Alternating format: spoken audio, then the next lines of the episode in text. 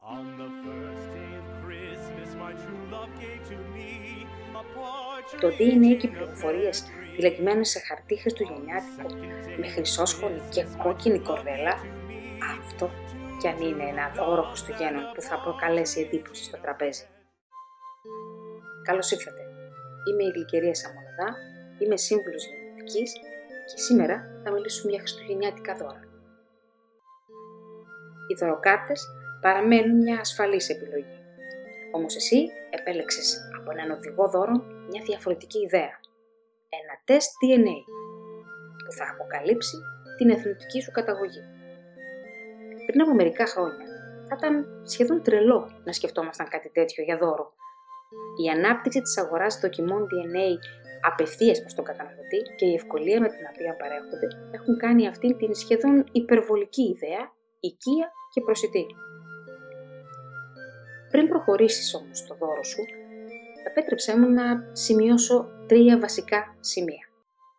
Πρώτον, πόσο καλά γνωρίζεις τον παραλήπτη του δώρου σου; Ένα τέτοιο kit σάλιου DNA δεν είναι σίγουρο ότι θα προκαλέσει ενθουσιώδη έκπληξη σε όλους και ούτε είναι ένα επιθυμητό δώρο για οποιονδήποτε φίλος ή συγγενή σου. Μήπως να το ξανασκεφτείς; Δεύτερον, ενημερώσου για τα χαρακτηριστικά του δώρου που πρόκειται να αγοράσεις. Τα τεστ DNA που κυκλοφορούν στο εμπόριο μας καλούν να αποκαλύψουμε την εθνοτική μας καταγωγή, να βρούμε τα έθνη από τα οποία κατάγεται η οικογένειά μας.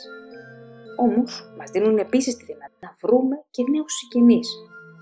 Και αν αυτό αρχικά μοιάζει σαν μια διασκεδαστική προσθήκη σε ένα τέτοιο δώρο, η ιδέα να αποκαλυφθούν νέοι συγγενείς σε μια οικογένεια δεν είναι ευπρόσδεκτη πολλοί άνθρωποι σοκάρονται από τις αποκαλύψεις ενός τέτοιου τεστ και τις επιπτώσεις που αυτό μπορεί να έχει στην οικογένεια και στη ζωή τους. Επίσης, κάποιες από τις εταιρείες που παρέχουν διαδικτυακά τέτοια τεστ δίνουν τη δυνατότητα να αναλυθούν και δείκτες που αφορούν την υγεία μας. Εδώ αξίζει να θυμηθούμε. Το DNA συχνά λέει μόνο κομμάτι της αλήθειας, καμιά φορά και το ίμιση αυτής και σίγουρα δεν αποτελεί το πεπρωμένο μας. Μια τέτοια δοκιμή λοιπόν για λόγους υγείας μπορεί να δείξει ότι κάποιος κίνδυνος μπορεί να είναι αυξημένος ή χαμηλότερος από το γενικό πληθυσμό, σε καμία περίπτωση όμως δεν μας λέει ότι οπωσδήποτε θα αναπτύξουμε το νόσημα για το οποίο ο κίνδυνος είναι αυξημένος. Πολλοί από τους γενετικούς δείκτες που αναλύουν τα τεστ καταγωγής δεν έχουν καμία σχέση με την υγεία μας και αυτό πρέπει να το γνωρίζουμε και οι πληροφορίες που υπάρχουν σε αυτά τα τεστ χρειάζεται να αναλυθούν από ειδικούς εάν θέλουμε να έχουμε ασφαλή αποτελέσματα. Τέλος, η διαδικασία έβρεση συγγενών μέσω τέτοιων δοκιμών δεν μας προετοιμάζει για τον τρόπο που μπορεί αυτή η πληροφορία να επηρεάσει τον εαυτό μας και άλλα μέρη της οικογένειάς μας. Και φτάνουμε στο τρίτο και σημαντικότερο. Θα πρέπει να προετοιμάσεις απαντήσεις και επιλογές που μπορεί να χρειαστεί να δώσεις στον παραλήπτη του δώρου σου.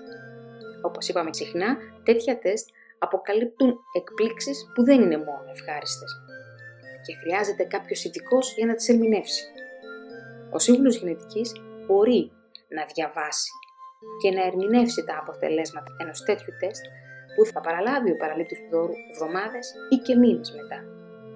Στο site του Ευρωπαϊκού Συμβουλίου Ιατρικής Γενετικής, EPMG, μπορεί κανείς να βρει τη λίστα των πιστοποιημένων σύμβουλων γενετικής που υπάρχουν και στην Ελλάδα